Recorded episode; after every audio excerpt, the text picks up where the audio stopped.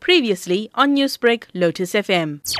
We have encountered a, a, a problem at the north of KZN, and, and there is a modus operandi that is taking place. Beginning of the year, we talked about it, warning the, the communities and the motorists in, the, in that area, the business owners. What are some of the circumstances that victims have been subjected to during these hijackings?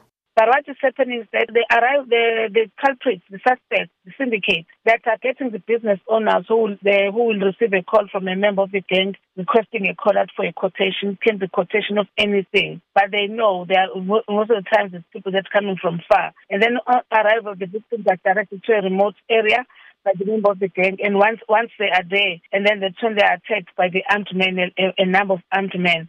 And usually they are, they are robbed of their belongings like cell phones, cash, as well as their motor vehicles.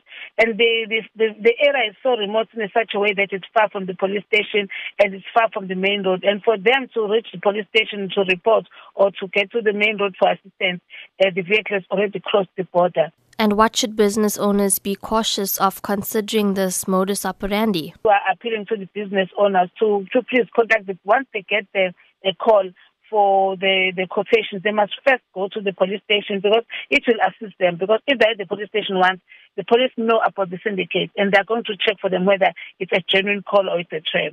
Newsbreak, Lotus FM, powered by SABC News.